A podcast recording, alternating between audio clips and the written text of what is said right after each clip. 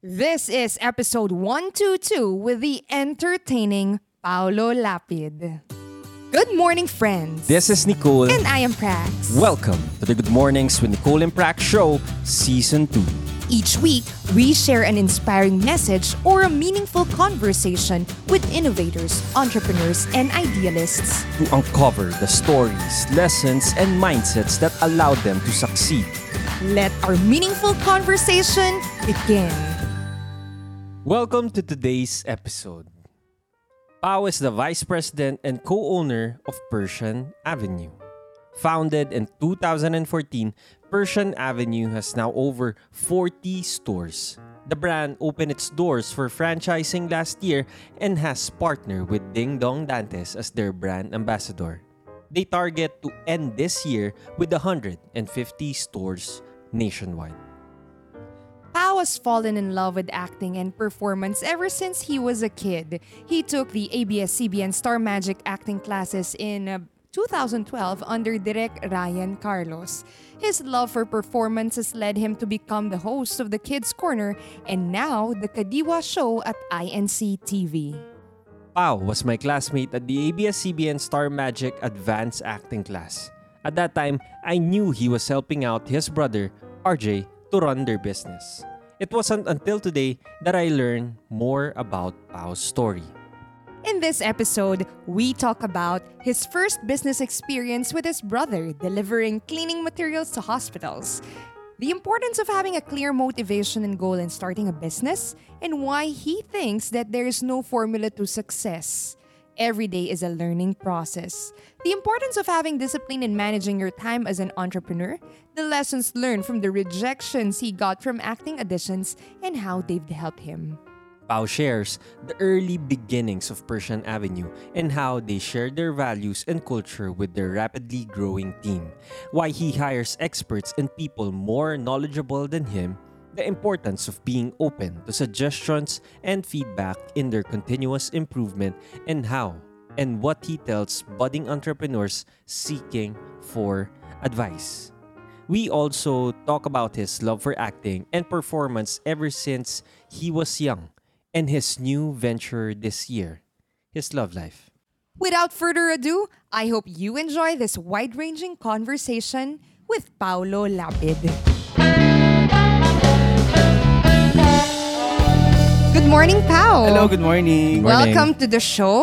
Thank you. And we're excited to have this conversation with you. Ako din excited. Ayan. Pero kinakabahan ako. Pati ako kinakabahan ng mag-interview tuloy. Pero hindi naman siya interview. Ako gusto ko siya isipin na parang conversation lang siya. Kasi okay. Pag interview siya parang... May iba kasi yung tono. Totoo, no? Oh, iba yung tono. Truthfulness hindi na makikita. Oh, ito parang it's as if nakikinig sila. Nasa cafe tayo. Nagchatcha tayo ngayon. Kape. Nagkakape kami. Sarap ah. Na parang nakikinig lang sila. Okay, thank you. Oh, kami ni Pao go way back. Parang mga 6 or 7 years before pa. Mm-hmm. Tama? Nag-meet kami of all places sa... Janan! ABS-CBN. Okay. Nung nag-acting kami. And back then, na-meet ko siya sa masterclass. Masterclass na tayo nag-meet, tama? Pero hindi tayo nag-meet ng introduction and advance eh. Or advance. Advance. Tapos masterclass. Oo, masterclass. Pinapanood lang kita no. Hindi, ito yung idol ko. Hindi totoo yun. Ang galing. Sa acting, no? Ang galing, di ba? Kaya nga, di ba? Hindi. So, kaya na. Ang naalala ko kasi is, sa mga kaklase ko sa masterclass, na isa si Pao sa mga magaling talaga. Ako. Tama? Pero hindi ko natanong sa kanya if nung bata siya, may inkling na ba siya sa performing arts? Kasi sa akin personally, pag every time tinatanong ako, ba't nandito ko sa Star Magic? Tapos sabihin ko lang lagi, parang, hindi ko rin alam bakit eh. Parang hindi naman gusto ko maging artista, hindi naman magaling akong umacting. Pero sabi ko nga, parang, nung time na nag-acting ako, nandun ako sa place kung saan parang gusto ko lang mag-move on from a heartbreak. And wala talaga akong dreams of having the limelight na nasa ABS ka or nasa GMA ka or TV5 or anything. And wala akong background in acting nung high school or elementary. Wala ka pang background nun. Hindi, wala. Wala akong background. Kaya ang galing. Favorite to ni Direk Ryan. Uy! Ninong sa kasal. Oo. So yun, so gusto ko itanong kay Pao if meron ba siyang background in acting nung kabataan days niya? Hili ko na talaga performing. Nung bata ako tinatanong, di ba, lagi, anong gusto mo maging paglaki mo? Sinasagot ko, gusto ko maging doctor. Tapos lumitaw din dyan, gusto ko maging singer. Nandun na dun sa performing, into performing talaga. Tapos during grade school hanggang high school, member na din ako ng mga theater group. Yes. Dun nag-start. So, nagperform ka na talaga on stage at an early age? Konti. Ano yung... Konti, nakareceive ako ng acting award. Yun, mga konti ganun. Pala yun, may acting award. Ano yung memory? Like, kunwari, may play ba or certain? Stage play. Nag-start siya sa competition, 14 sections. Tapos, na-drill down niya na hanggang sa naging finals yung class namin. Parang doon nag-start yun, nung first year ako, na okay pala, parang na-appreciate ng mga tao, okay pala, ang sarap sa pakiramdam kapag parang na-entertain mo sila with your performance. Ayun, dun. Parang dun siya, nagising yung acting ano ko. Meron bang, kasi iniisip ko in terms of influences, as a kid, mahilig ka na mag-act, tama? Meron ba sa family mo who's into this kind of art or performance? Actually, meron. Meron din sa relative na namin nasa showbiz din. You think na influence ka nun or nakikita mo ba as you grew up? Hindi sila not necessary na yun, pero siguro sa mga film, sa mga napapanood yun yung nag-boost sa akin. Naalala mo ba kung anong particular na play yun or kung anumang role yung ginampanan mo? Yung first time? Mir Inisa, parang love triangle. Mir Inisa. Ano yung original play? Binigay lang yung material sa amin, tapos ano yun? 14 sections, isang piece lang. So para parehas kayo lahat. Talaga. Oh. Kaya very challenging na mag-excel ka. So, paano kung mag-stand out, no? Yes. Oo, kung pare-parehas lahat kayo. Diba? Ayun. Naalala mo nung role? Ako yung kontrabida. In fairness, major role yun, ha? Aminin major natin. And usually, sila yung may angst, no? Or sila yung mas may heavy na emotional scenes. Kasi ikaw yung mag-move forward ng action, eh. Mm-hmm. Ayun. Tapos, nung second year naman, dun na-invite na ako sa Theater Org. Tapos, if familiar kayo kay Yasmien Kurdi, oo, ayun, sa Starstruck, di ba? Yes, Starstruck. Yun. Ay, tama parang, ba? Starstruck, di ba? Tama. Oo. Doon na. First batch. Na, parang nakikita ko na parang ang saya lang ng crowd. Tapos gusto ko din kasi makapag-work sa iba't ibang mga tao. I love brainstormings, ganun. Kaya parang yung field na yun gusto ko talaga. Ayun. So, taga Pampanga pala din si Yasmien, no? Ayan. Kapampangan. Ngayon sinasabi mo kasi hindi siya Manila. Wait lang, medyo na ako doon. Taga-Pampanga si Yasmien? Sa QC, pero yung family niya and sa Pampanga din. Okay. So just to be clear, kasi kapampangan tayo dito ngayon. Yes. Si Pao ay taga-Pampanga proud talaga. Proud kapampangan. Oh. Hindi, yun yung siguro yung next question ko. Saan ka lumaki? Dito talaga. Dito. Dito na sa Pampanga. Tapos, nag-aral ako sa Quezon City na. So born and QC. Raised. Nag-aral ka sa QC nung college or high school na? High school and college. High school and college. Doon na. So magandang segue to kasi interested din ako to know more about your background as a child din or how you grew up. So dito ka born and raised Kapampangan. Magsalita kang Kapampangan? Biasa. Biasa. Yung mother ko kasi from Laguna. Kaya ang setup namin sa bahay, Tagalog. Pero nakakaintindi, hindi ako mabebenta. Hindi ka mabebenta. Alam mo, pag, magkano yung... hindi rin ako ganun kagaling eh. Magkano to bibilhin? Parang ganon. Hindi pa rin. Okay, so, and then, your parents, dad mo, siya yung Kapampangan. Kapampangan. Mga Lapid. Kapampangan sila from Guagua. Doon talaga yung mga... Guagua ka rin, diba? Guagua din ako! Doon sila. Oh. Alam ko doon sila.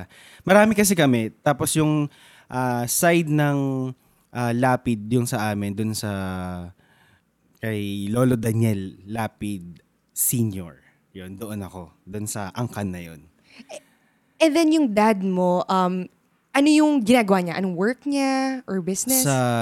Sa church. Nagtuturo siya. Ganun. Parang catechism yung ano niya, no? I-preach ng mga sa church namin. Yun ba yung tawag? Pastors? Ayun, mga pastor. Para pastor ba ang... Oh, pastor. Okay. I think yun yung... tawag, hindi priest, di ba? Pastors. Oh, tama. And then your mom, from Laguna. From Laguna. And then eventually, nag-move sa Pampanga. Mm-hmm. Housewife. Full-time. So hands-on talaga siya. Mm-hmm. Sa inyong tatlong magkakapatid. Sa aming tatlo. Tatlo sila. Mm-hmm. Oh, yeah. Ano na? Tatlo sila magkapatid. Kasi ang alam ko is si Pao merong elder brother na partner niya nga sa business. Yes. Si Kuya... RJ. And si Kuya RJ, yung eldest. And then meron palang in-between kasi youngest si Pao. Mm-hmm. Meron pang in-between sister ko nasa sa ibang bansa. So may asawa na din tapos may pamangkin ako dalawa.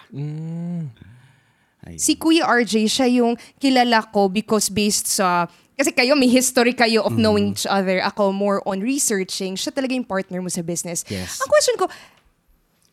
Ang ganda lang na ang business partner mo is your brother. Kasi minsan sasabihin nila, pag magbi-business ka, mahirap pagka friends or minsan family. Meron na bang inkling when you were a child showing na, okay kaming magka-work ng brother ko? Meaning in terms of working relationship, any history or memory nung bata kayo? Relationship ko with my brother sa bahay bilang kapatid. Siyempre, panganay, bunso. So, alam mo na, nagka-clash yan. Yes, exactly!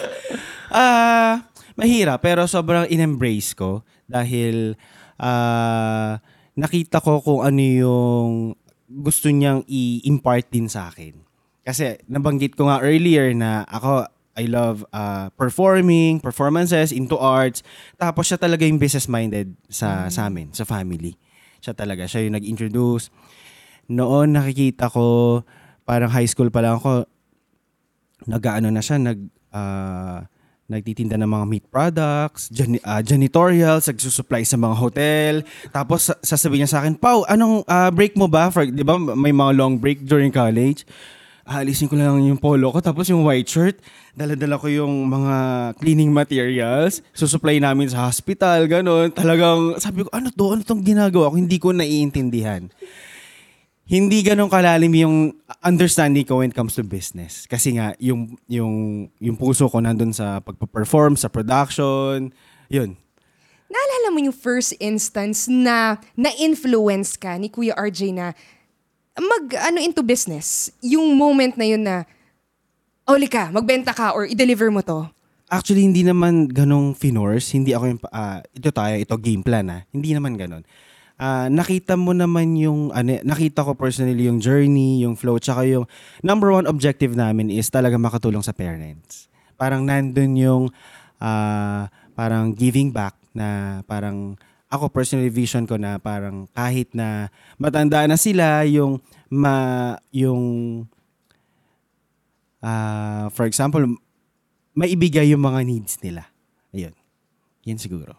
So growing up, ano ba yung, let's say, ano yung mga nakita mo sa parents mo? Like, parang lagi ba kayo sa church? Ganun ba yung growing up? Or... Yes, yun yung naging environment ko. So, very open din. Iba-iba yung nami-meet, di ba? Nandun na sa akin yung parang gusto ko talaga makatulong. Lahat naman tayo bilang anak. Makatulong sa mga magulang. Yun. Parang yun yung naging drive ko. Yun yung naging drive ko talaga. To help out. Kasi napaka-noble nung pinanggagalingan. Usually, ganun naman eh. Mm-hmm. When you start a business, you have that drive na hindi lang siya, syempre, pera dahil yun yung end in mind. Pero may something deeper than that eh. So, na magagamitin yung pera na yun. Yes. So, magagamitin yun. Which is for you, clearly, it's to help out yung parents. And then eventually, you end up helping other people as well. Actually, ang number one ko noon, kung hindi man talaga business, sabi ko, yung own expense ko man lang sa family, mai-out ko. I mean, ako yung makagawa. Maging independent. Maging independent. Yun yung number one goal ko noon. Tapos nung medyo, parang dun man lang maipakita ko na kahit paano makatulong sa, I guess, malaking makaluwang-luwang yun sa family. Mm-hmm. No, but around how old na yung parents mo? Wait lang, tawagan ko. Ilan taon na ba sila? Kahit ako ganyan, di ko rin alam yung age ng...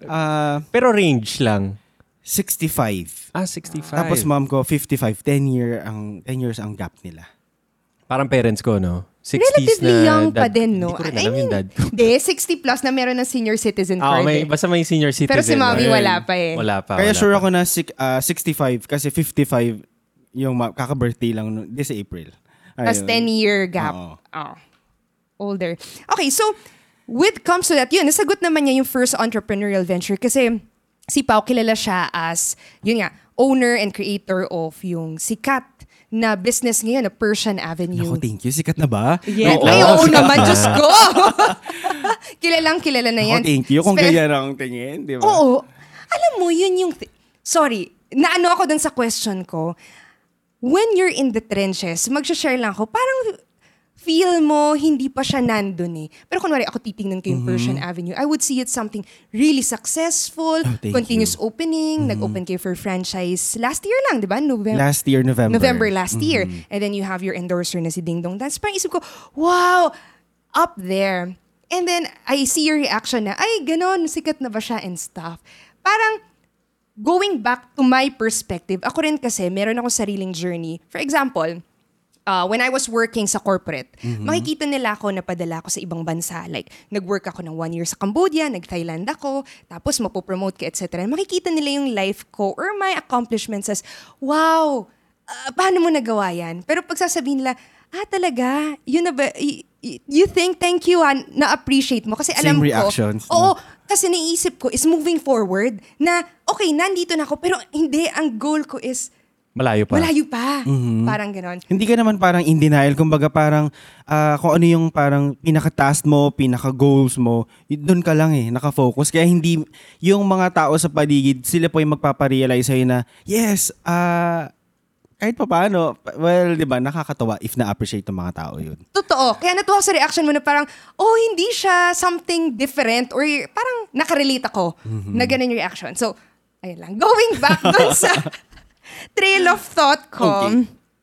Okay, yun yung first entrepreneurial venture. So, ang question ko is, makikita nila as, okay, Pao, laki na ng Persian Avenue, nagkaroon ka ng history on sa acting. Tapos, later on, we'll talk about you as being a host ng isang show din.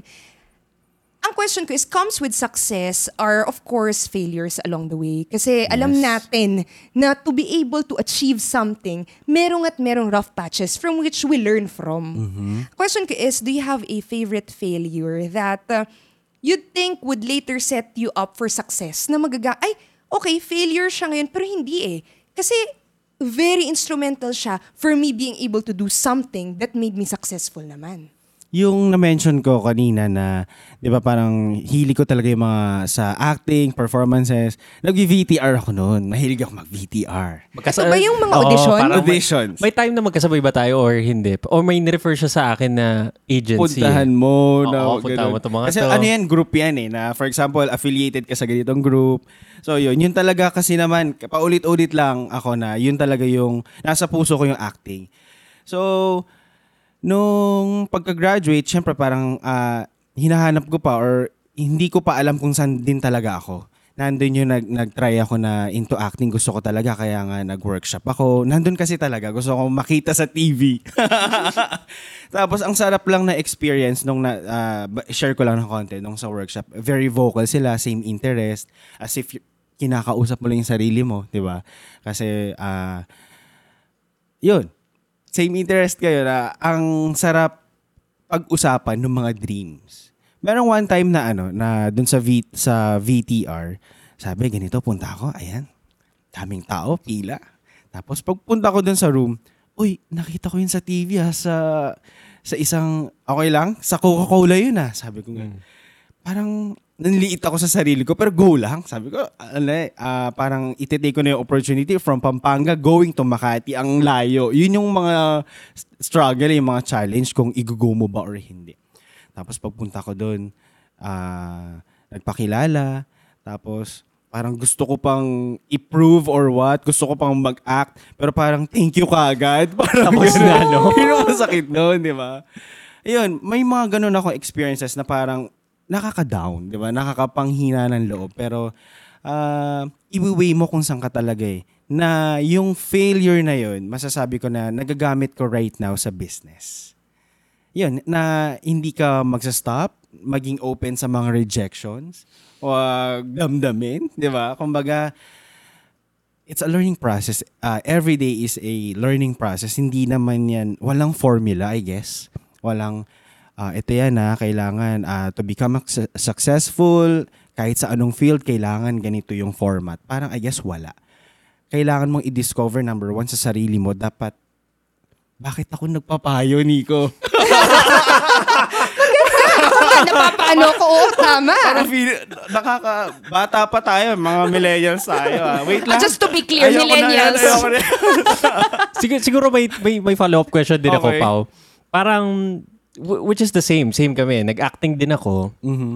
To a point na, yun nga, nakaka-down yung mag-audition ka. Nakaka-feel bad, di ba? Hindi man naaabot sa acting part eh. Usually, abot lang sa itsura mo, angle-angle ka, tapos doon magde-decide na sila. Hindi ka man ipapatry. Parang ganun. So anyway, yung question ko, moving on is, parang may moment ba na naisip mo na, i-give up ko na muna tong acting, mm-hmm, in lieu for pursuing, let's say, entrepreneurial ventures. Parang ganun. May moment ba? May particular moment ba na sinabi mo sa sarili mo na, sige, medyo itabi ko na muna to, try ko muna tong business. Parang ganun. Kasi nung na-meet kita, nakita ko parang nagjo-juggle ka between those two eh. Tama ba? Oo. So may decision ba na nangyari or usapan kayo? Actually, meron doon sa acting part, din sa into performing na yan, malaki naman yung hope ko. Andun yun eh. Dahil nasa, sabi nga nung ni Derek Ryan, nasa DNA mo na yan. And It is in your system already. May mga chances na kasi, for example, for final cast, yun yung nagpapabuhay kasi sa akin. Umabot naman ako sa ganun. For example, sa commercial, final cast, napipili din naman, pero kaso talagang minsan tinanggap ko siya on a positive side na hindi to para sa akin. Doon pa pumasok yung question mo, Nico, na pagka-graduate after masterclass, sabi ko, if after several months, if walang tawag or any projects sa dumating, yun na yung sagot. So magfo-focus na ako doon sa business namin. And kasabay nun, tama ka doon, no? Nung habang nag-workshop tayo, yung brother ko nga, sobrang into business. Ayun, nakikita ko na yung mga ginagawa niya. So, nag-o-observe na ako. Then, nandun naman din sa puso ko yung kung ano yung ma-extend kong help. Kasi siya yung expertise for that eh. Ayun. Parang naalala ko si RJ, nag-acting din ba? Kasi lagi ko siya naririnig sa mga classmates mo from intro and advance. Pero never ko na siya na-meet eh. Hindi ako sure if nag-acting siya. Hilig din na mag-perform. Nag-workshop din yan for singing. Sabay yun, na-acting and singing. Tinalo pa ako. Bida ako ng bida na for ano ko, di ba? Into performing. Pero yun, singing and acting. Hilig niya din talaga. Pero sobrang naging clear kasi yung pinaka-goal niya na he's into business. At least, diba? Meron pa kaming classmate nun before na parang 50 years old. Ang ganda ng story nun kasi parang gusto niya lang makomplete. Gusto niyang walang masabi niyang wala siyang regret kasi niya gusto niya din talaga yung acting. Kala ko nga siya yung instructor before eh. So, nire-relay ko lang din dun sa situation ng brother ko. Siguro ganun yung nakikita ko sa kanya. Ayun. Awkward. Kailan kayo nag-start ng ganito? Ako yung magtatanong. Kailan kayo nag-start ng ganito? Yung podcast na Good Mornings with Nicole and Prax, tinart namin noong November last year. Ang goal lang that time was to publish, Ang goal lang that time is makapagsimula. Kasi ang hirap mag-start. Yung kinakabahan kami, anong sasabihin namin sa mic? Kaming dalawa lang. Yun naman lagi, yung pag-start ng engine. Ng yung una, no? Eh. Sobrang hirap. Diba? So, umaga yun, naalala ko, kaya morning, sabi niya, ang goal lang natin is minimum lang. Mag-set up lang tayo ng mic, kahit huwag tayo mag-record, okay na yun. Tapos bukas na uli natin ituloy. Okay. Eh, since na-set up mo na yung mic, eh, syempre gusto mo na magsalita. Nandyan na lahat yan, di ba? Nag-start yung first episode na ganun. Wala lang kaming pinag-uusapan. Feel ko nga ang gulo, no? Pag gulo yung unang episode. And then, after nun, na-commit kami doon kasi nagbabatuhan na kami ng conversation. What if gawin natin to everyday? Mm-hmm. Challenging yan eh. Kung everyday ang pinipig niya. Okay. Sabi ko, ako kasi once a week, okay na ako, twice a week. Mm. O sige, everyday para masanay. Hanggang nangyari, 4 months, daily, nag-publish kami.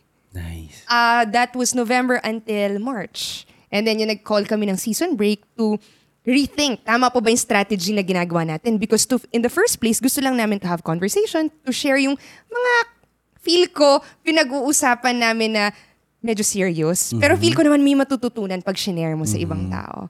Hanggang ngayon, season break, and then now that we're on our entrepreneurial venture, going back, kailan kami nagsimula ng season 2 naman is ilo-launch natin end May, and then yan, second May, okay. Second guest ka namin, Pao. Parehong Pao, no? Pao, pares Pao. Nga eh. Pao F and Pao L. Ayan ang simula. Galing. Talking about beginnings. Ay! Ang galing. Parang scripting. Scripted. Okay, talking about beginnings. Mm-hmm. Ang ganda lang. Yan, thank you for asking that question. Kasi ngayon naman, itatanong ko, it's been 4 years since you've started, tama ba, Persian Avenue? 4 years. Running fifth year kami actually this May. Next month. Next month. Oh, anniversary. Sobrang, di ba, parang na nire-reminisce ko yung mga nakaraan. sa mga pinag-uusapan natin ngayon. Very apt. Timely. Kasi 5 years, di ba may mga yan, pag 5, 10, 15 years, ganyan yung usual milestone. People would think that an early age talaga, successful ka na. Tama? And pag makita nila, ito na yung Persian Avenue, like what you were saying now, 5 years in the making kasi siya. Mm-hmm. And ang question ko is sana, if you can share the early beginnings, paano ba kayo nagsimula ni Kuya RJ in building this business? Paying tissue. Marami. Baka maiyak ako dito. Hindi.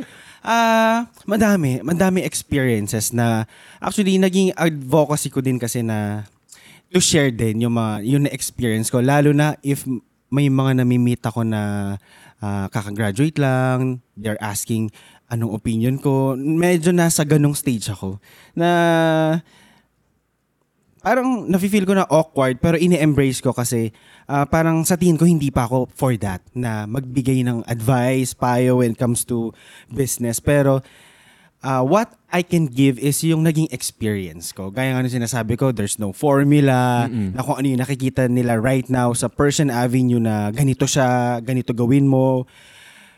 Ayun na nga, going back to your question, hindi naging madali for us.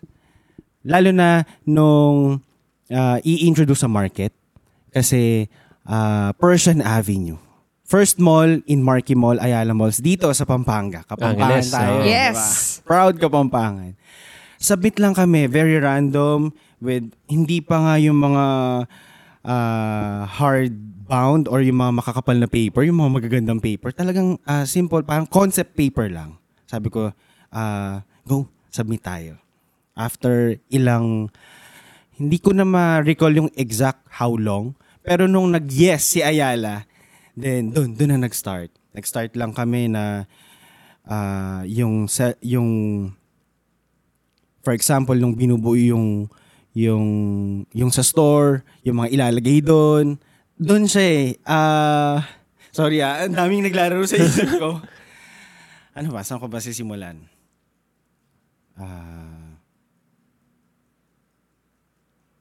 So would you say na parang wala naman kayong blueprint talaga kung ano yung laman ng stall na yun? Parang basta nag-submit lang kayo, then i-figure out nyo along the way. Yes, kasi yung parang hindi naman siya fully set na parang, ito na yung concept, ito na lahat yung menu, ito actually, na yung sa name, siguro, Persian Avenue. Kasama ko yung brother ko na nag-uusap kami. kung anong, kasi na-mention nga, he is into business na talaga. Mm. So nag-iisip na kami kung ano yung concept na i-introduce namin sa market. Mm. Kung food ba, sabi niya, Pao, ano bang gagawin natin? Gusto mo ba mag-sell tayo ng mga cellphones or ano? May marami kami na-consider din. Kasi before Persian Avenue, nasa food na din kami. Mm. Yung brother ko nga, sobrang binibida ko siya na nagtinda na rin ng mga barbecue, chicharon sa isang subdivision sa Quezon City. Nag-aaral pa lang siya noon. Tapos ako din, that time, high school ako, siya college. Nagkakasama na kami. Nakikita ko na ganun yung ginagawa niya. So, ayun. Balik ako doon sa Persian Avenue. Very challenging nung tinatayo yung business, yung brand. Kasi mahirap na kung sinong maniniwala sa'yo. Parang yun yung challenge. Big malls yan eh. Parang sino ba naman kami para pansinin. Pero nung nag-yes na si Ayala, lahat ng efforts na pwede namin gawin, dun na, ginawa na namin.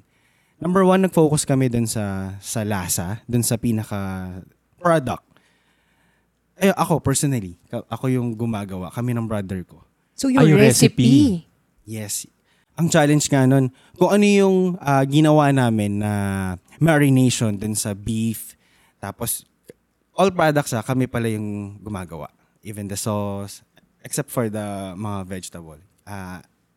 Kami yung gumagawa. Wow. Okay. So yun, alam ko kung paano gumawa. Talagang very hands-on kami yung magkapatid. Hands-on talaga. As in, kinukwento mo, ikaw talaga yung nagtimpla nun. Wait, ikaw talaga? Ikaw mismo kayo nagtitimpla? Kami yung magkapatid. Kasi, number one, kailangan, hanggang ngayon naman eh, kailangan, ang goal namin, ma-perfect yung lasa, malaman namin yung kung sino talaga yung market. Very important yun eh. Tapos, ano ba i-share ko? Sige, sabay tayo. Daming nag-ano rin sa utak ko eh. May narinig ako na parang interview, ang kinukwento, yung una nyo daw stall is parang tarpaulin lang or something, parang makeshift na booth ba or something? Yes. Totoo ba yun? Totoo yun. Tapos yung pinagawa namin na car, talagang sa mga, hindi pa talaga yung nag-special lice for ng cart eh. Yung mga cart sa karpintero, tapos tarp lang. Wala pang brand nun. Sa totoo lang. Yun. Totoo. Tama yung na-research mong galing, ha? Yun. So, yun. Yung booth na yun, wala pang brand yun at that time. As in, yung name wala lang. Name pa lang. Name. Medyo ini-establish namin kung Persian Avenue, Persian Ave. Nandun kami sa, na yun. Challenge pa nga yan kasi nung bago maging Persian Avenue, nag-iisip kami magkapatid, anong gagawin? Sabi niya, why not? Parang, pwede ba magbanggit na ibang brand? Basta, for example, why not parang, parang platter ups, ganun. Yun yung idea. Tapos during the discussion, sabi ko, hindi, dapat trade name pa lang. Alam na ng market, kahit papaano na ang sinesell natin is Mediterranean. Kasi yun nga, nandun ako dun sa idea na marketing, feeling magaling. Nandun ako dun sa idea na dapat pag nabasa ng tao, okay, ano yan, shawarma concept yan. Gets na nila. Nandun yun. So, tapos, ang daming mga challenges na bago kung ano yung person right now. Pwede mo kami i-paintan ng picture. Paano kayo nag-usap ng brother mo? Parang nasa dining table ba? Nasa cafe kayo? O nasa boardroom ba kayo? Oo, parang gusto ko siya maisip. Casual ba tong usapan na to? Or format siya? Talaga na, sige, upuan natin to. Parang ganun. Minsan, yun yung naging challenge. Minsan, dahil ang business partner ko is my brother, nasa isang bahay lang kami. Minsan, pag gising mo, almusal mo pa lang, yun na. Yun yung pinag-usapan nyo. Totoo. Tapos, yun nga, gaya nga nung sinabi ko, yung level of understanding ko when it comes to business, hindi pa ganun kalalim. So, anong sabi? Ito gagawin. Pero, 100%, I can deliver kung ano yung task na ma-assign sa akin. Tapos, pabibo ko nun eh. Kasi, kailangan, gusto ko rin i-prove para sa sarili ko, not for anyone. Him or anyone, para sa sarili ko. Nung nag-decide na ako na stop ko muna yung acting, ito na yung journey na yun. nung na-approve na sa Marquee Mall yung concept, alam mo, mag-comment lang nun, which is ang gandang moment. Kasi nung una sinabi mo, sino bang maniniwala sa concept namin? Mm-hmm. Tama? Kasi pag starting ka, mag-work ba to o hindi? Hindi mo pa naman natatry ibenta. Mm-hmm. Wala pa naman location and stuff. And ang ganda lang na may maniwala sa isang tao, which goes to any endeavors we have. May maniwala lang sa'yo na... Kahit isa nga eh, di ba? Kahit isa lang, parang iba yung feeling. Yes. Kasi after... May buhay, di ba? May hope. Yun, yung hope. Ang ganda, nung sinabi mo na after nun, talagang inano namin, inayos namin, paano gagawin to, etc. Unti-unti, kasi nandyan yung mga tao sasabihin, dapat ganito, but yung sa packaging nyo ganito, ang bilis talagang magbigay ng opinion if wala ka doon. Pero, bakit kayo natatawa? Meron kami, pinag-uusapan namin kahapon yun eh. Lagi namin pinag-uusapan itong mga to eh. Ganun siya. Pero... Kung magiging ano ka lang, emotional ka lang or what, hindi nyo nga alam kung paano natayo yung business na or what eh. Laging may story. Pero good thing, dun sa naging relationship namin, naging mindset namin magkapatid, na we are very open when it comes to suggestions, feedback. Feedback. So very important. Very good. For example, yung lasang particular kami sa taste talaga. Kasi parang yun muna talaga yung pinaka-core yung inayos namin. Eventually, yun sumunod na yung yung pinaka-branding. Kung sabi mo nga, medyo may brand na ba kami? Well, thank you. Yes, meron talaga. Ayun, and next na gusto ko itanong is, ano yung naging itsura ng, kasi kunwari nasa loob na kayo na Marquee, di ba? Yes. Ano yung journey ng, let's say, first 3 to 6 months of Persian Avenue inside Marquee? Very challenging kasi, ano ba? Competitions is always there. Lagi naman nandyan eh. So, ang challenge kung paano mo ma-introduce si Persian Avenue sa market. Then, happy lang. Ang ganda ng naging pagtanggap ng mga Kapampangan. Diba, sobrang foodie tayo. Mm. Sobrang mahilig tayo sa pagkain. Very particular tayo sa taste. Ang food sa atin, parang luho siya, diba? So, yun na siguro yung nagbigay sa amin ng... more confidence na mag-expand tayo. Nag-apply na kami sa SM, sa Robinsons. Kasi, again, thank you sa Ayala Malls. Nagkaroon kami ng reference eh. Saan ba to? Saan ba si Persian Ave? Yun kasi, di ba? Yun yung parang naging turning point namin na, okay, let's expand. Nagugustuhan ng mga tao. Okay, yun na yun. Tapos, nagtuloy-tuloy na. May question din pala ako. Doon sa nakapasok kayo sa isang Ayala Mall, paano yung process? Like sabi mo, nag-submit ka ng parang concept paper. Mm-hmm. Parang may presentation part ba? Or dun sa paper lang usually ma-approve ka na nila? Usually ganun lang talaga. Mm. Pero ang point of view ko lagi, parang nasa presentation, sa marketing side, mag-ask tayo ng food sampling. I-present natin, ganito uniform natin, ganito natin i-prepare, ganito natin siya i-execute. Nandun ako dun sa page na yun, na kahit na hindi sila mag-ask. Kasi yun nga, challenge talaga eh.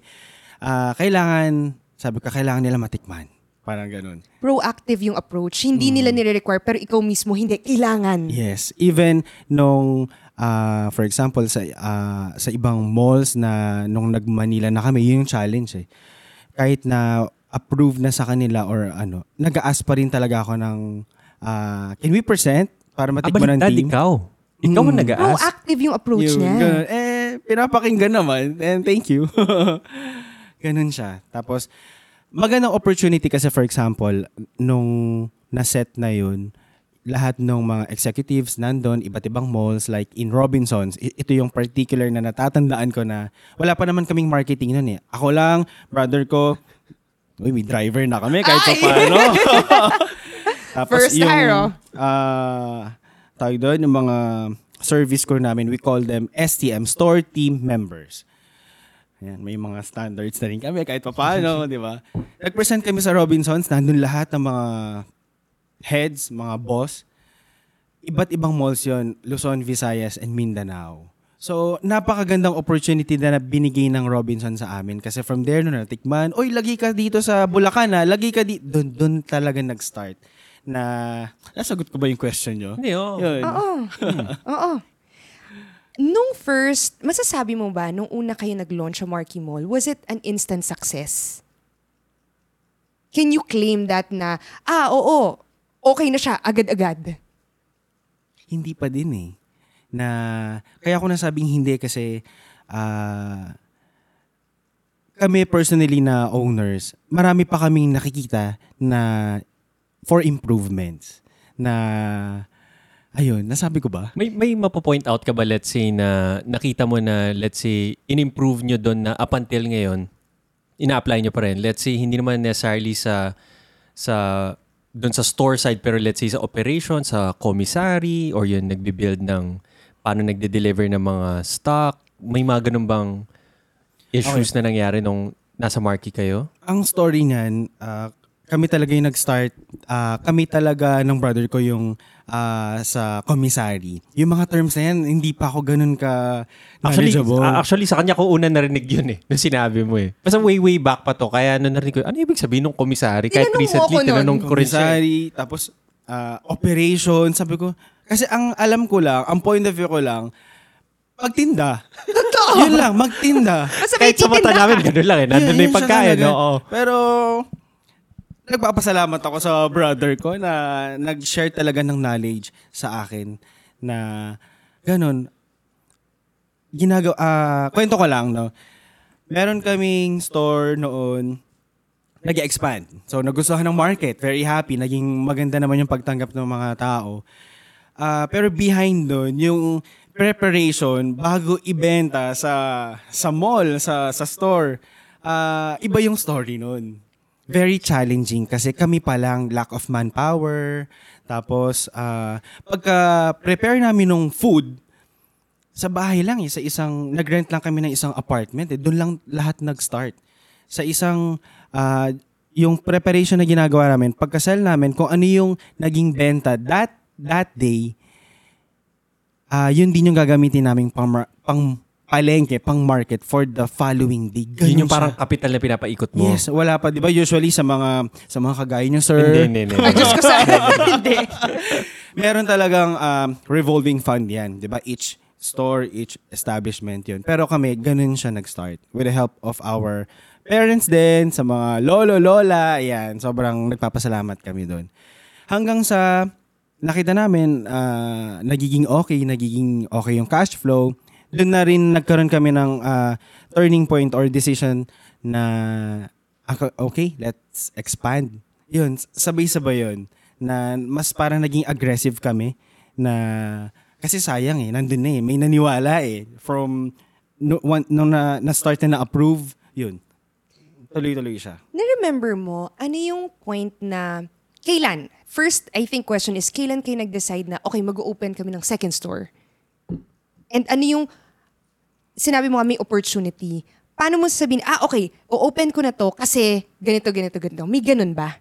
Kung di ako nagkakamali, after 2 months, nung nakita namin yung trend sa sales, sa daily sales, yun, nagbigay naman ng opportunity sa amin si SM Supermalls, SM Malls. So, ang naging game plan namin doon, dito tayo sa Angeles area muna. Ganun siya. Hindi pa, wala pang mga feasibility study nun. Puro gut feel pa lang. Ako, ganun ko siya masasabi. Okay naman dito, matao. Parang ano naman siya, ganun. Ganun siya talaga. Kasi dapat ganito yung number of foot traffic, hindi. So wala mang ganun, no? As in, gut feel lang na parang, parang maraming tao dito, go. Parang ganun lang. Oh, ganun siya talaga. Tapos, ano pa ba? Ano pa ba mga masishare ko? Pagkatapos ng pagpe-prepare ng food, ako din po yung delivery boy. Totoo. Ikutan ko, ilan pa lang naman eh. So, yun, naging ganun yung routine ko. Kaya minsan, for example, may mga class, a workshop, and hindi nila alam yun, pero hindi ko tinatago. And I am very proud na ganun yung naging journey ko. So, if ganun siya na ikaw yung magpe-prepare, food business kasi, no? Mm-hmm. Kung magpe-prepare, may commissary yan, mga fresh, vegetable, minamarinate, etc. Deliver mo. Usually, ang malls nag-open 10. How early do you start pagka ganyan? Since wala pa kaming enough parang stocks or buffer, madaling araw talaga. Yun eh, kasi sinasabi niya. Pati palengke, ikaw rin. Or may taga-palengke. Meron naman taga-palengke. Pero maaga yun. Mm-hmm. Maaga yung pagpe-prepare. Kaya confident naman kami dun sa, again, binabalik-balikan ko lagi yung pinaka core ng business, yung sa product, dun kami nag-focus. Na once na delivery yan, sure yan, fresh yan, na hindi siya good quality yan. Good condition siya. May question ako about team. Kasi during this, the beginnings of your story, kayo lang talaga, dalawa ni brother mo. And eventually, ilan lang kami talaga sa head office. Wow. Yun yung tanong ko.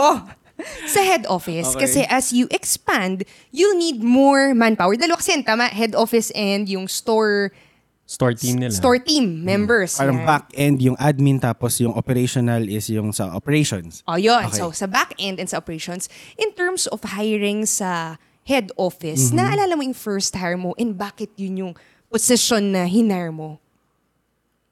Sorry? Dun sa head office, di ba, kayong dalawa ni Kuya RJ, naalala mo yung first hire nyo as an employee.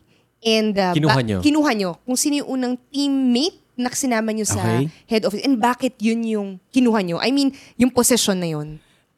Yes, naalala ko. Very clear yun. Kasi lagi, bago ko sagutin yan, honestly, wala akong personal na experience sa mga corporate. After na-graduate ako, na-focus sa business. Kaya every time na may nakakausap ako sa mga meeting, sa workshop or iba-iba, very excited ako na marinig ano yung corporate world, corporate setup. Kasi yung brand namin is run by family, kami ng brothers. So, nung una kami nag-hire, upon research, tapos nagtatanong din sa mga friends, sabi nung nakausap ko, hindi ko na maalala. Basta ang kinoach sa amin, ang unahin mo is yung HR. So doon kami nag-start from HR, yung mga concerns. Kasi before, nung kami lang, even schedule ng manpower sa amin, ako personally, mga concerns, hanggang pagsakit ng ulo nila nare-receive ko. Hanggang unti-unti, inaayos hanggang ngayon naman. So, medyo may supervisor na kami. Tapos, nung nandun na, nag-hire na rin kami agad nung experience from food na rin talaga. Naging ganun yung mindset namin, yung game plan namin. Kasi parang hindi na trial. So, doon na tayo agad. Yun. Parang meron ng may alam. May experience na sila. May experience na. Oo, hindi baligtad na parang pareho nilang figure out. Pero parang inamin na nila na parang medyo hindi ko to alam. I'm sure ikaw alam mo to. Why not? Join the team. Join us and tulungan mo kami. Parang ganun. Tapos, since ang naging challenge pa rin nun, for example, galing sila sa malaking company, sa mga fast food. Number one, pinapakita namin sa kanila yung bigger picture na ganito dito, nagsa-start. Ito yung magiging task mo dito. And wholeheartedly naman na tinanggap nila yung mga positions. And nandyan pa rin sila hanggang ngayon. Yung mga unang hire nyo? Yes. Oh. Wow. Ayun. Meron pa kami, actually yung brother ko dahil nga before Persian Avenue, nasa food na rin talaga, na-mention ko na nagsasalang barbecue sa isang subdivision. Meron kaming staff, 10 years na sa amin. Hindi kami iniwan. Hanggang nagkapamilya na siya. Parang kung magiging babalikan ko ang pioneer, parang tatlo sila na nandyan. Kapatil ngayon. Nandyan pa. Yan, recently nakita namin, very active kayo sa press and nakita ko nga sa Facebook mo na kinuha nyo as endorser si Ding Dong Dantes. Yung brother ko. Wow! Oo nga, no? Nalilito nga ako kung sino eh. Nakita ko na naging active na rin kayo in seeking out for partners or tinatawag nga nila na franchisees. Last year, November, na parang nag-focus kayo ng efforts. Then nakita ko rin na may video kayo dun sa Franchise Expo of Asia. Yes, first nakita time namin. Nakita ko nag-booth ata kayo and gumawa talaga kayo ng ano dun. So, ang unang tanong ko is, bakit si Ding Dong Dantes? Bakit si Ding Dong Dantes? Bakit nga ba? Aside sa kapatid mo siya. Honestly, nung nire-review namin ng team kung paano maglalabas na ng endorser si Persian Avenue, wala kami ibang na-consider kundi si Ding Dong Dantes. Number one, siguro yung brand kasi parang reserved. iningatan namin yung, parang baby namin yan eh, parang ganun. Tapos, Ding Dong Dantes, yung, ano ba, dignity, family man, yun, parang nandun, may connection. Parang nag-align siya sa mga values nyo or kung may personality man yung brand is, ang perfect fit talaga is si Ding Dong. Mm-hmm. Ang ganda nga nung na-share niya nung, ano, nung first na na-meet namin. Una, nag-inquire lang ako. Paano ba ito? Sige nga, kwento mo nga. Paano ba yung process? Oo nga, parang ngayon naisip ko. Paano ba ginawa? Oo, parang... Paano ba? Nag-inquire ako dun sa management. So, as in random tanong lang. Kasi basta alam ko... So, hindi mo kakilala yung manager? Hindi. Basta talagang next mo lang? Hindi, wala. Oo. Hindi ko sila kakilala tapos nun. Pero meron akong... schoolmate na nandun sa team niya. Pero yung parang kung kakilala talaga, hindi talaga. So nag-ask ako, paano yung process? Tinanong ko muna kung paano. Tapos, ang binigay lang sa akin is send a proposal. Ganun. Sabi ko, ang next question ko, or lagi ko namang tanong, how much? Ganun, how much? Yun. Hanggang sa nag-send kami ng proposal, tapos nagkasundo, tapos meeting na, then contract signing. Ayun. Ay, yung day na rin na yun mismo? Hindi, maraming ano yun. Several. O, kamusta yung first meeting nyo with Ding Dong? First meeting namin, masaya. Parang, ano, parang a dream come true. Parang ganun. Ako yung nag-lead nung pinaka-photoshoot. Doon ko siya na-meet. Tapos, ang una niyang sinabi sa amin, salamat po na-consider niyo ako. Wow. Tapos, lagi niyang sinasabi, sana po makatulong. Mabait siya. Ah, talagang ganun siya magsalita, no? Na parang wala siyang ere sa ulo niya, no? Parang balik thankful ako, thankful kinuha niyo ako. Binigyan siya ng opportunity. At saka thankful din siya. Kami yung brand na... parang na-consider din. Parang ganun. Which is nag-agree din siya. Diba? Kasi siya meron yung... din siya mga big endorsements like sa food din. Diba? Yun. Dunkin Donuts, magpadala kayo dito. Diba? McDonald's, magpadala din kayo dito. Diba? Ayun. Naging issue pa yun. King Lear, anong kinikater namin na products. Mahabang proseso. Kasi marami siyang ini-endorse kung may conflict. Parang ganun. Yes. Kung ano ba yung products namin. Kung, for example, may chicken. What if may chicken din siyang like sa ina-endorse. So may ganong process no sa pagkuha ng endorser. Mm-hmm. How long nag-take yung buong process hanggang nag-finalize kayo? From the time na naisip nyo, magbe-brainstorm na tayo sinong endorser hanggang dun sa nangyari na siya. To answer your question, kung sinong nakapeg for endorser, siya talaga. Walang iba. Ever since kahit na pag maglalabas tayo ng endorser, Ding Dong Dantes tayo. Yung naging transaction, naging smooth kasi sobrang naging magaan sila kausap. Yung management din parang run by a family business kay Sir Perry. Yung office din nila, very homey. Parang dun, nagko-connect. May ganun ng connection. Tapos nung na-meet na din, naging smooth lang lahat. So, would you say na parang a month or 2 months from texting yung manager niya up until nandun ko kayo sa press release? Hindi ko na ano yung timeline. Pero naging mabilis lahat. Okay, hindi siya ganun katagal. Hindi 2 years, parang ganun. Hindi naman. Hindi 2 years in the making to. Less than a year. Less than a year. Siguro, ayun, less than a year. O yan, siguro, after naman kay Ding Dong Dantes, kamusta naman yung franchising efforts? Or paano kayo nag-start dun? Na parang, ano nag-decide sa inyo na ready na kami? Because it's your baby and when you start franchising, you start working with partners. Yes. And somehow, they have control din kasi they do the operations, diba? When did you start... kailan kayo nag-decide na, okay, ready na kami to share this to others. Baby. Oo, di ba? Ganun talaga yung issue. Parang, baka magkamali ako na sasabihin ko. Hello, partners. Paano ba? Actually, nung first year, second year, babalikan ko lang, very happy yung naging pagtanggap ng market, mga tao. From there pa lang, nung first year namin, may mga nag-ask na, are you open for franchising? Inanong ko rin siya, actually. Tinanong ko siya. Sabi ko, tapos, pero kaka-start lang nila last year, sabi kong ganyan. Kaya pala, sabi niya. Pero that time, parang wala pa kayong clear na ano eh. Sabi mo, parang pinag-aaralan pa, parang ganun. Parang Persian Avenue, hindi siya intended for franchising talaga. Yun talaga. Parang, it's a business talaga. Yun siya. Kaya, yung turning point namin, first year, we're running our fifth year. This year, nag-open kami ng franchising last year, November. So, ano yun? Intense preparation yun. Mga gaano katagal kayo nag-prepare for it? Would you say mga a year, 2 years? A year? Kasi, nandun lagi yung vision namin magkapatid na once na may nag-enter na future partner or business partner, kailangan win-win. Lagi lahat sa lahat.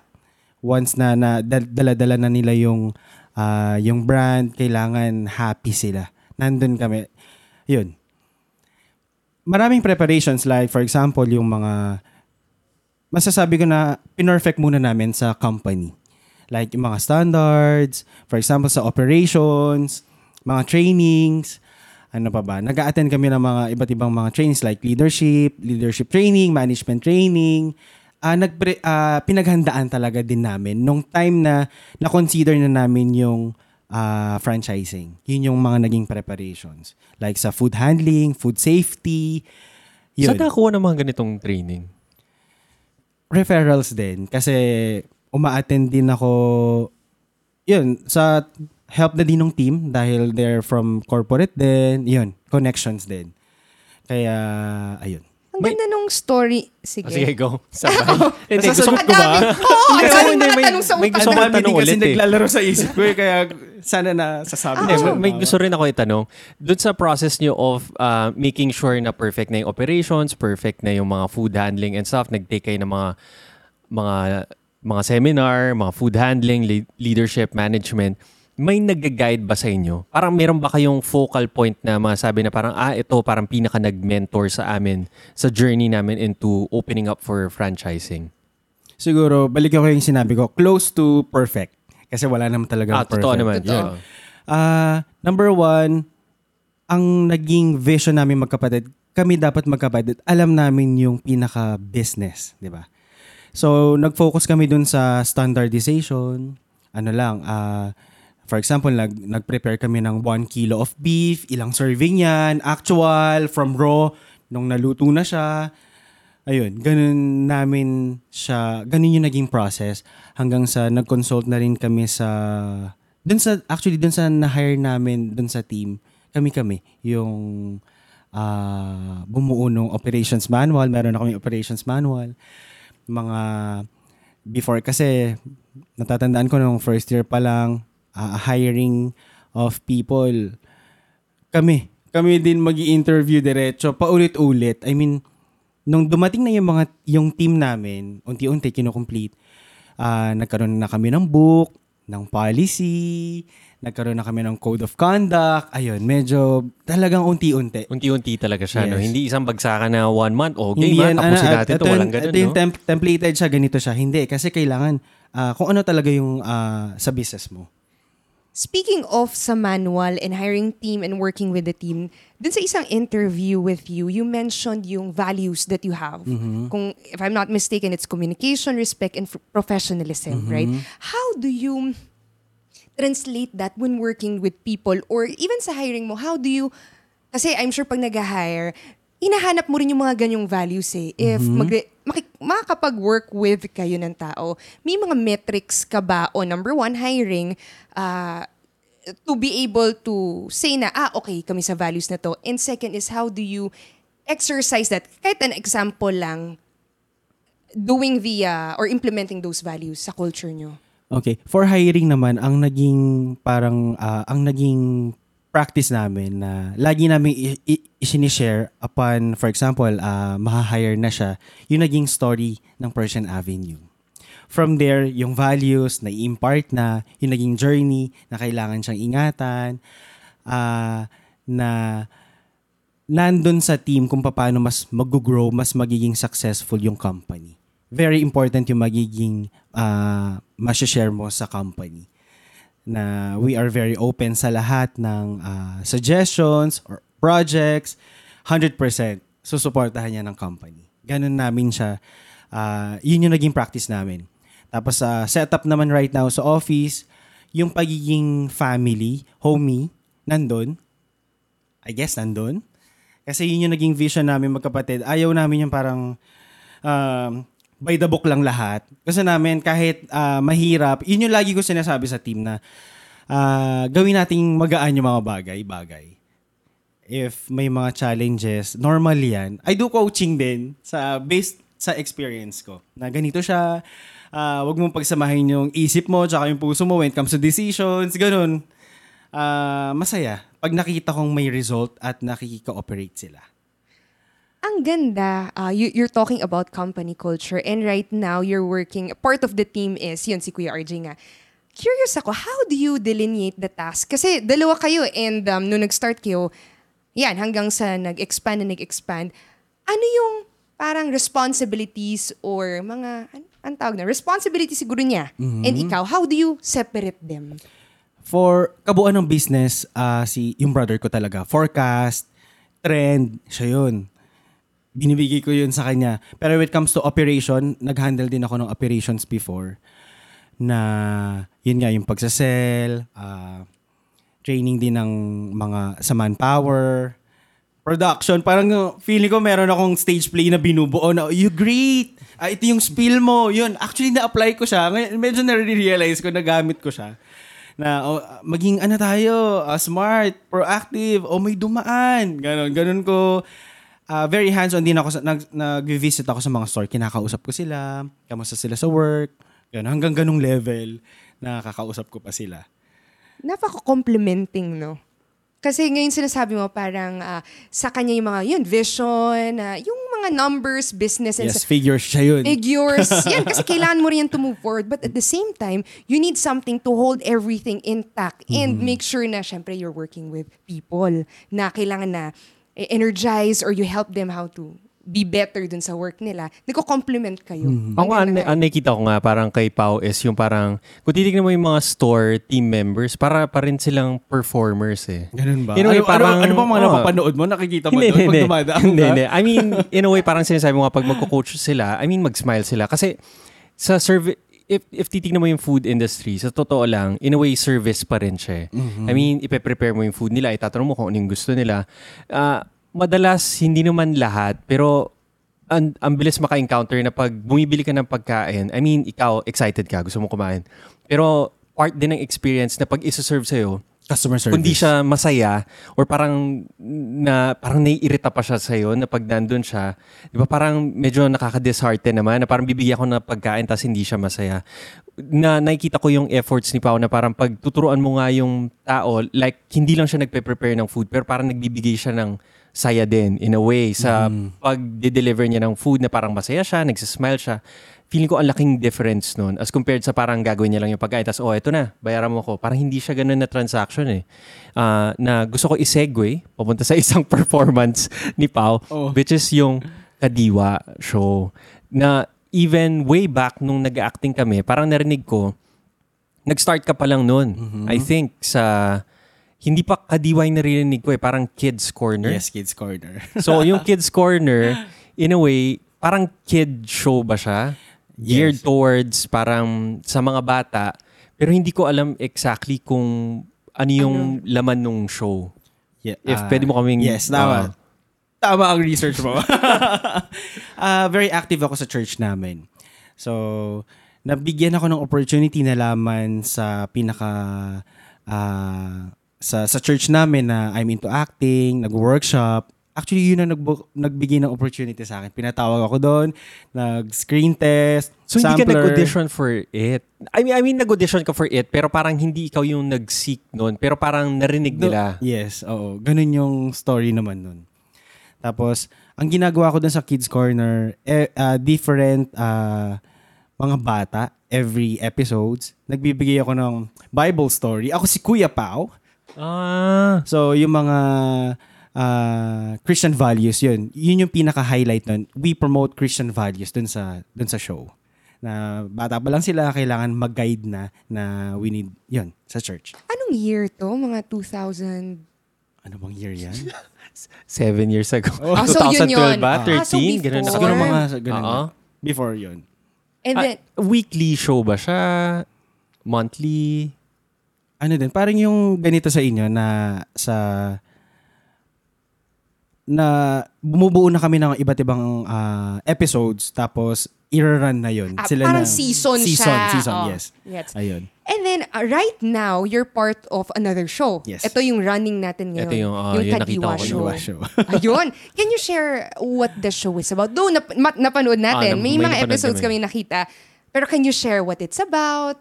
Yung first season nung Kadiwa Show, ang pinaka parang platform niya, more on games, sharing, naging okay naman, naging successful, naka 12 episodes ata kami. Tama ba? Isang season, ilang episodes ba? 12, 9? Oh, parang gano'n. Parang mga ganyan. Oh. So, tapos na, ngayon, we're running on our season 2. Iba na yung platform, discussion na siya, talk show na talaga siya. Sharing of experiences sa church, and yung pinaka-market is hindi lang kung sino yung member ng church namin. Kumbaga lahat, yung mga na-experience nung, ayan, tayo. Ayun. So conversation siya, you invite guests, ganyan, and then you do yan, kwentuhan. Yes. And then you, about a certain topic. Mm-hmm. Ah. Okay, so yung isang question ko is, makikita ka nila sa show, and magpe-play na. Just like ito, makikita nila to, maayos na in everything. Mapapanood to. Yes. Okay, so ano yung preparation that you do behind that? Meron ka bang mga ginagawa prior to filming yan sa Kadiwa Show? Especially na conversation type na siya, no? Preparations. Ano bang ginagawa ko? May script ba kayo? Oo, may script ba? Like, kunwari sa film, kasi may script eh. Naka, ano siya eh, parang bullet points na. Bullet siya. Before, ginawa namin, may script. Kaso, hindi naging smooth yung turnout niya nung pinanood namin. Kaya, parang yung ganito yung flow niya talaga. Once na nag-invite na kami ng mga guest, dire-diretso lang, kahit ano pwedeng sabihin on air, bahala na yung production team. Na, sila na mag-edit. Yes. Maging ang parang pinaka-goal nung program, kung ano yung totoo, yung maging natural lang siya. Ganun siya. Hindi yung, hello, nandito kami ngayon sa ganito. Hindi ganun eh. Yung sa totoo lang. Kasi nag-uusap lang talaga. Oo, nag-uusap lang. So, hindi na kamukha nun dati, no? Dati kasi napaka-regimented, no? Na parang, eto na, 7 p.m. na. Tapos yung may boses, iangat baba niya, or ganyan. Ngayon kasi parang conversational na lang, no? Parang nag-uusap ka lang. Ano, yung mga, dati parang templated na siya, ganito yan, predictable. Ang kagandahan lang sa mga ganitong setup, marami kang madidiscover na, ganun pala, okay, di ba? Kaya, tama, which goes dun sa sinabi mong bullet points lang. Kasi hindi mo masabing, okay, ganito dapat itatanong natin pagkasunod-sunod. Kasi sabi mo, marami kang madidiscover na, ay, hindi, may tanong ako dun. I-expound natin. Parang ganun. Oh, yun. May susunod pa pala akong tanong. Like, since alam natin busy ka sa business, paano ka nakakahanap ng time to do, let's say, yung mga ibang mga pinupursue mo pa? Let's say, for one is itong pagiging host mo ka sa Kadiwa. Malaki rin ba yung time investment mo doon? And especially ngayon, nakapunta ka pa dito. Like, in-invite kita. And medyo long format yung interview. Hindi man siya parang 15 minutes lang. Okay. So, paano ka nakakahanap ng time within your schedule? Or how do you prioritize and make time? Time management. Maging clear doon sa schedule ko kung ano yung mga dapat unahin. Ayun. Tapos, as much as possible, for example, may mga ganitong invite, kahit na nga hindi ganitong parang show, kahit catch up, parang I find time talaga na hindi lang business ang pag-uusapan. Kumbaga yung na-establish na connection or friendship before, sa lahat ng mga na-meet ko, pinupuntahan ko, sinusure ko na ma-meet sila. kahit na maraming ginagawa. O yun, aside from business, yung isang tanong namin is, kamusta naman yung love life mo? Right now, nag-expand kami. Expansion mo daw!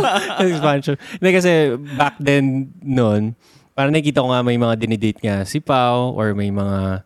Hindi ko naman sabihin crush. Crush ba? Sa workshop or something. Ikaw, sinasabi mo may crush ka rin sa workshop. And then, usually kasi pagpunta ka sa acting, mostly yung mga pupunta talaga doon is, I mean, ano sila sa itsura nila. I mean, kasi yun yung trabaho eh. Diba? I mean, part na maayos mo i-present yung sarili mo and stuff. So, yun yung tanong ko ulit. Kamusta yung love life ni Pao? So, nakafocus kami ngayon sa mga operations. Ano mo masasabi ko? Para breaker lang at least kasi nag-uusap tayo about business, about ano, oh, ito at least iba naman. Basta searching. Parang nabigay ko na yung kayo na mention ko na parang yung pagiging yung priority ko na naging clear naman yan sa akin sa career, naging kapatid ako, business partner, naging anak right now, parang ito masasabi ko ito yung year na para sa sarili ko naman. So, I'm very ready. May papakilala ka ba? Baka maraming interested dyan. Ayun. Kasi in a way, parang sa age natin, di ba? If titignan mo, I mean, malapit ka na rin mag-30, yes, no? Diba? Na parang feeling ko ready naman, no? And sabi mo nga, si kuya mo din ba? Nasa same boat din ba kayo? Yes. Painom na, papainom ako. Kasi parang, di ba, ito rin yung sinasabi ng iba na parang, if gusto mo maging successful sa business, yung iba, ganun yung tingin nila. Pero ako parang hindi naman. Na parang kailangan all-in ka. Na parang iwanan mo lahat. Kahit family mo, wala ka na paki sa kanila or sa love life mo. Talagang all-in ka lang sa business. Pero parang, para sa akin naman, parang, bakit naman hindi? I mean, I think if may partner ka, hindi naman siya mag-take away ng time sa business mo. Pero I think pwede rin naman siya mag-complement or pwede ka rin naman niyang tulungan or... Yun lang naman yun sa akin. Ako nakaka-resonate ako dun sa sinabi mo. Ang ganda ng sinabi mo na naging clear ka lang sa goal mo, which was all about career, being a kapatid, anak, diba? A friend, during early years, no? And then now, clear ka rin na this year is for myself. And I think dun nang gagaling na na-achieve yung goals, which is clear na before, syempre, hindi naman yun yung priority agad na love life. And ngayon, ayan yung... Kung saan mo naman isiset yung mind mo, I think you will do something about it. Kasi so, very demanding din eh. Like, yun na-mention nga earlier, I'm handling the operations. Talagang walang oras. Sabi nga nung iba, ang swerte mo kasi hawak mo yung oras mo. Lagi sinasabi yan, no? Yes, gano'n naman. Sige, yes. Kasi kung talagang kailangan ng matinding discipline, yes, hawak mo yung oras mo, pero yun yung challenge dun eh, kung paano ka makakapag-deliver ng mga task mo from day to day, di ba? Kailangan magawa mo yun. Ganda nung sinabi niya. Nakaresonate na naman ako. Di ba yung... Ang lakas makatanda, wait lang ah. Hindi, ang ganda kasi... Hingang malalim. Hindi. Pinag-uusapan natin before, often, di ba, na before, ako naman galing akong corporate. Sabi ko nga, minsan... mas madali. Hindi ko sinasabing madali sa corporate kasi may own challenges siya. But at the same time, iba din yung challenges of you being a business owner, handling your own time. It's a different skill of time management and not just that, but discipline of being self-motivated. Kasi anytime naman pwede ko sabihin, kunwari may business ka, oh sige, bukas na lang. Kasi hawak ko nga yung oras ko. Pero it takes discipline to say, hindi, i-deliver ko to no matter what happens today. Hahanap akong time para magawa to. Kaya lang, sinasabi ko yung... Yun. Totoo yun, diba? Tsaka dumating din sa time na sa amin, magkapatid na, tutuloy pa ba natin to? May ganun eh. Yun yung, babalik ko lang yung din sa narinig ko sa'yo na may ganung challenge din talaga. Na... So umabot kayo sa point na pinag-usapan nyo na magko-close kayo or something? Kung ipoproceed pa ba? Kasi may mga time na hindi naman ganun talaga ka-smooth. Yes. May mga ganun na minsan parang magsa-stop na. Mga, iba-iba. Iba't ibang mga experiences. Like for example... Ano ba bang mabibigay ko? For example, existing na yung business mo, tapos may, kala mo okay na, ang ganda ng sales, may darating na competitor. Ganun ang business. Ganun ko siya nakikita. Sobrang, hindi mo masasabing pag naitayo mo na yan, 100% sure na yun. Hindi.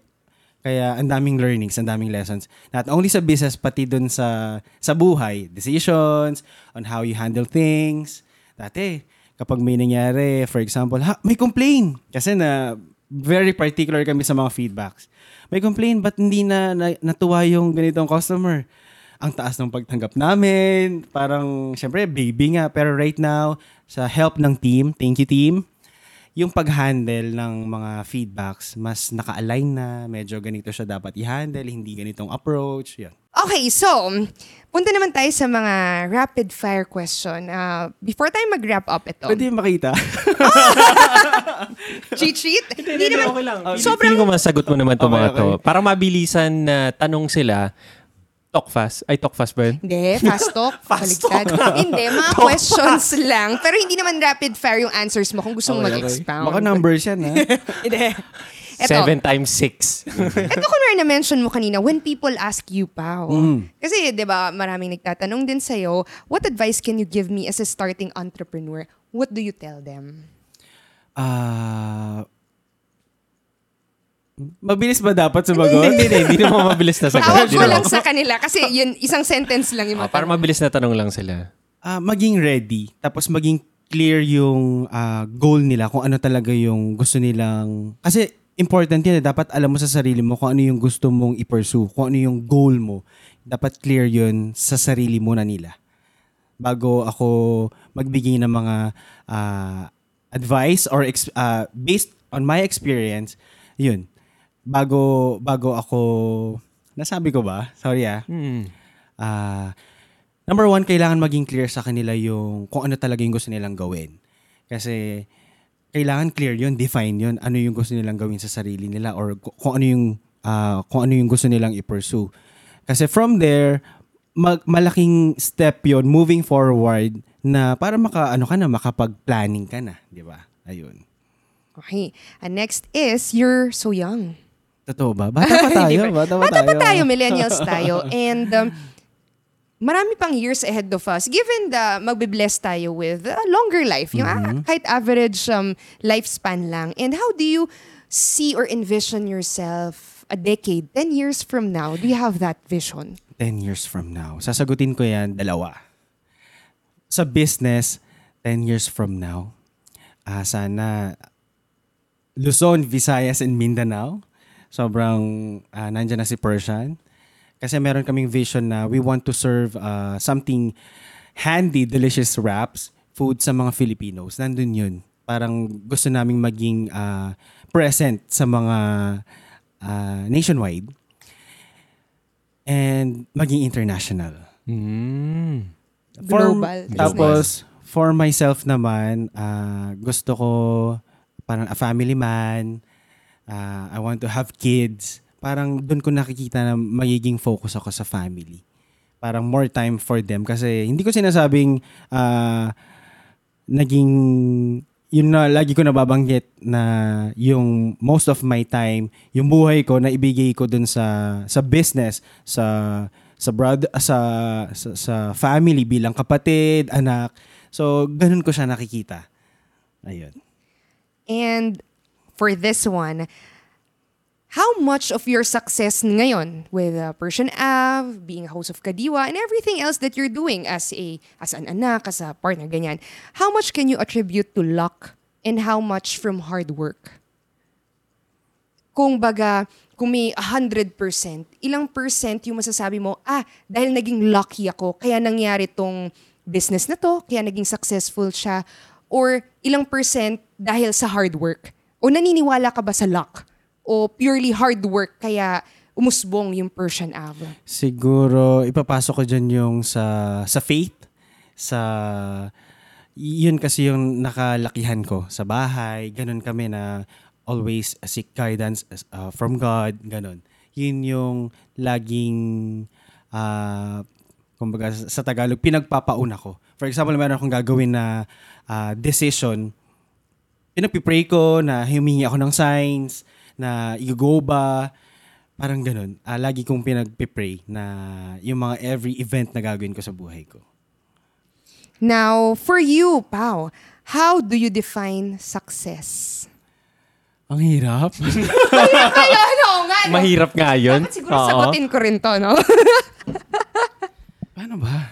Hindi, ako, papalitan ko yung question. Okay, rephrase. Sige. Ako, i-rephrase ko siya. When you hear the word successful, who's the first person that comes to mind? Let's say, pag marinig mo yung word na successful, sino yung unang taong naiisip mo? My parents? Magulang ko. Yun. Bakit? Bakit? Produkto nila kami. Yun na yun. Ang ganda! Baka kumarga ako. Umacting tayo dito. Action na. Yun. Okay. Ito. What purchase? Anong purchase for 5,000 or less of recent purchase na binili mo na masasabi mong most positively impacted your life for the past 6 months? Yung parang binili mo lang siya, less than 5,000 pesos, 5,000, pero sabihin mo, ay, sulit na sulit tong binili kong to. Kahit or parang ano, gamit na gamit mo gamit siya, na parang gamit. Araw-araw mo siya ginagamit or something. Like ako, yung ininvest ko, yung pillow kong yan, 1,000 lang, pero iba yung tulog ko. Parang gano'n. Blanket. Sorry hindi totoo Baka sabihin mo nang gaya ko eh. Okay yun. Hindi pa, saan mo nabili? Ano siyang blanket? Oh? Comforter. Sa SNR. Sale sila ngayon. Nag-promote. Nag-promote? Ano, parang sobrang... Pag nasa kwarto na kasi ako, nasa room, parang akin na yun. Wala nang mangi-istorbo doon. Nood na ako ng Netflix, movies na me time na yun. Yung phone ko, nakaganyan na siya. Focus na kung anong pang-relax ko na yun kasi. Parang sa akin na yun. So parang ito, recent investment yung kumot na yun. Dahil dati ba, yung maninipis ba yung binibili mo? Or yung mga nasa bahay lang? Or nasa bahay ba? Lang. Oo. Parang sabi ko, pag ako medyo nakaangat-angat. Nakaluwag-luwag. Bibili akong kumot. Bibili ako ng comforter ko. Nakikita ko yun sa hotel eh. Pag ano eh. Hindi totoo. Parang hindi ko alam. Gusto ko rin yung mga pillows. Parang sobrang masarap lang sa pakiramdam. Iba yung experience na nabibigay sa akin. Doon sa bed, sa yan. We share the same interest. Kasi kanina umaga lang, pinag-usapan namin yung comforter na yan kung pwede na namin i-upgrade din. So, kasi hindi, ito, lagi kunwari magsistay sa hotel. For me, experience ko, magstay sa hotel, yung may magandang hotel, lalo na pag for business dati. So, kung ganda-ganda naman ng kama na to, ng pillow, ng blanket, bakit di ko kaya ito magawa? Eh, everyday, natutulog ako. Pero hindi ako makapag-invest ng ganun. Kaya nung nag-start kami mag-move in dito, bumili kami, hindi pa yung at par na gusto naming blanket, pero yung something na na-enjoy ko, yung pillow, yung blanket, yung bed topper, na paghiga mo, ay medyo parang nasa hotel na ako. Yeah, same kasi. Tapos sasabihin, makakarinig ako ng ibang mga side comments. Ba't ka bibili niyan? Ganito, ganito, ganito. Sa akin, hindi. Buo yung loob ko. Parang pag kinocompute ko, turning 30, siguro naman hindi to luho or what? Tapos ilang years ba ako mabubuhay dito sa mundong to? I guess, deserve ko to. Parang gano'n. Naiintindihan ka namin dyan. Okay. I think ito na yung last rapid fire question natin. Ano yun? If pipili ka ng 3 board of directors sa iyong kumpanya, like a dream company, dream board directors, kahit alive or hindi, pwedeng mga nilulook up to mo ng mga tao. Sino yung 3 tao na yon? Or pwede ring buhay pa rin. Papasok dyan si Injap. Tama ba? Injap siya. Yes. Siya kasi nabasa ko yung book niya. Oh. Sobrang, very inspiring. Parang kausap mo lang siya dun sa book. Marami kaming wow, close. Ni Injap, no? Dream ko, wala lang. Isa sa dream ko yun na ma-meet siya or what, kung paano, if may mga expo, papapirmahan ko talaga yung book na yun. Parang, may mga values doon na, kasi they run also a family business, na maraming nag-connect doon. Tapos yung prinsipyo na, like kami magkapatid na, isa sa naging prinsipyo namin na parang do it fair and square. Kahit na nasa yun yung opportunity na, for example, medyo malagpasan mo yung, nasa yung bola na, for example, basta nasa yun yung bola, may opportunity ka na may masagasaan or what, hindi namin gagawin. Parang na-instill yung ganong values sa amin magkapatid. Tapos nakita ko din siya din doon sa book. Kaya nag-resonate na parang parehas kayo in a way. Yun. Sino pa ba? Si Henry Sy. Oo nga. Diba? Nakita tayo, no? Ay, oo! Oo, speaking of! So, nagkita kami ni Pao nung pumunta tayo sa wake ni Henry Sy. Iba yung experience, no? Pag pumunta ka doon, parang nakita mo yung taong yun na parang siya yung pinakamayaman. More than siya yung pinakamayaman, I'm sure, siya yung maraming bineter na buhay. I mean, yung mga businesses na lumago sa loob ng SM. Mga taong nag-staff doon, mga in-employ niya na tao, yung mga businesses na sa katabi is umusbong din dahil sa pinot up niya yung SM. Iba yung aura doon sa wake niya, no? Na parang iba. Mm-hmm. So, ibalik natin kay Pao. Oh, sige, Pao. Akin pala interview. Ikaw pala interview dito. So, si Henry Sy, bakit naman siya? Siguro, yung naging way niya na marami akong naririnig sa kanya at saka nababasa mga articles or mga quotations na about dreams din na huwag mag-stop. Tapos when it comes to business naman, yung advocacy na makatulong. Yun, parang nandun din. Tapos yung nakapag-build siya ng ganong empire na ang dami ding natulungan. So, yun. Si Henry Sy, no? Oh, last one. Last one. Si Sir Tony ng Jollibee, founder and owner. Tony Tan Caktiong. Since nasa food industry din kami, actually may mga na-meet kami right now sa Persian Avenue along the way nung tinatayo yung Jollibee na nakatrabaho direct si Sir Tony. Yung story, somehow, may mga page na pareho kami na experience. Kaya parang nakaka-motivate. Parang minsan doon ako kumukuha ng lakas ng loob na minsan may time na sobrang down. Hindi mo masasabi na smooth yan lagi eh. Pero yun yung mga nagbibigay inspiration sa akin na bakit sila nagawa nila. Pwede din, I guess, diba? Huwag lang mag-stop na... Parang ilang years na ba sila? Matagal na. Hindi ko na alam. Ay, yun nga. Parang ngayon, parang 1,000 store, di ba? International na rin sila. Mm-hmm. Even sa US, China. And considering na meron silang competitor, which is si McDonald's, I mean, they stand against a giant din. Pero nandyan sila. And sa atin siya. Filipino brand. Oo, Filipino. Yun nga, no? Filipino brand. So, ito, i-wrap up na natin. And I think this question will be more of, if you have 30 seconds to have everyone's attention in the world, makikinig sila sa'yo. Nang 30 seconds lang. 30 seconds lang. 30 seconds lang. May power tayo. Anong sasabihin mo sa kanila? What would they like to impart or tell them or everyone, including us? Mga kababayan, ganun ba yun? Yes! Siguro, hindi exact phrase, pero yung gusto kong ma-share na don't stop dreaming. Tapos dream big, lagi.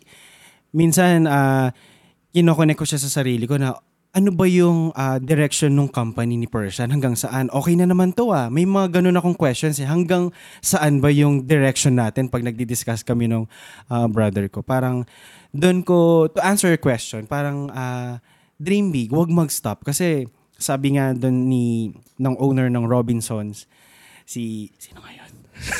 Diba Gokongwei sila? Yes. Sir Gokongwei na when you stop dreaming, you're dead. Sabi niyang ganun. So yun, medyo nandun ako ngayon sa ganong page ng buhay ko na I want to give, kung makaka-inspire lang din, kung saan ako pwedeng makatulong or makashare, kung ano mga experiences na makakatulong ako sa mga nakakausap ko, gagawin ko. Ayun. Thank you so much, Pao. Ano ba yan? We enjoyed the conversation. Sana may content, may sense yung mga nasabi ko. Kasi siniko yan. Hindi. Malalim, maganda. Thank you so much for sharing your stories firsthand. Iba rin kasi. Kaya we decided to have conversations with entrepreneurs. Yan. Because iba pag narinig mo first hand sa kanila yung kwento ng journey nila, how they see life and how they want to move forward. And more than that, ano yung what goes in their mind. Mm-hmm. Kasi I think yun yung self-talk, how you rise above yung challenges, ano yung sinasabi mo sa sarili mo to be there, to succeed, to be better. So, thank you so much. Thank you din. Salamat sa oras, Pao. Nako, thank you. So, bago tayo mag-wrap up, ang last is, where can our audience find your work or how can they connect with you or the business, Persian Ava? Okay, Persian Avenue, mga locations ba to? Hindi. I mean, social media. If they want to know what's happening, pwede sa'yo. Malay mo. Maraming doors dyan. Or sa business. Yes. Subscribe lang sila sa page, sa Facebook page, sa Instagram, and right now, meron na kaming website din. So, it's Persian Avenue across all? Persian Avenue, yes. Okay. So, nandun yung mga updates, no? Updates. Lalo ngayon, ang dami nakikita ko yung mga store opening. So, if you want to grab your very own handy, taste, delicious. No? Handy, delicious wrap sa page niyan. Persian Avenue. Tapos, let's say for franchising, may ano na ba kayo? Or let's say kung may mga inquiries sila. For franchising naman, makikita yan sa website. Nandun yung application form. Real-time yun marireceive ng head office. Then, doon na magsa-start transaction, mga inquiries, then set ng meeting. So, kung gusto ka nilang ma-reach, pamigay ko na lang yung number mo, no? Sige lang! Sige. So, yun. So, that's it. Salamat. Okay, thank you. Thank you. Ako. Thank you so much. And congratulations dahil season 2 na kayo. Yes! Yay! Pag mga meron pa, manonood ako dito kahit off-cam. Oy, pwede. Ay, magugulo ako. May ano na, alam mo yun, ano yung tawag doon pag may ganun? Di ba pag live audience. Live audience. Yan, pag nagre-record kayo. Sige. Okay. Thank you so much, Pao. Thank you. Yes, that's it. Bye-bye. We love hearing from you. Let us know what story you enjoyed in today's conversation. What lessons have you learned? Send us a message on our Facebook page at Good Mornings with Nicole and Prax. Thank you for listening and see you again on the next episode.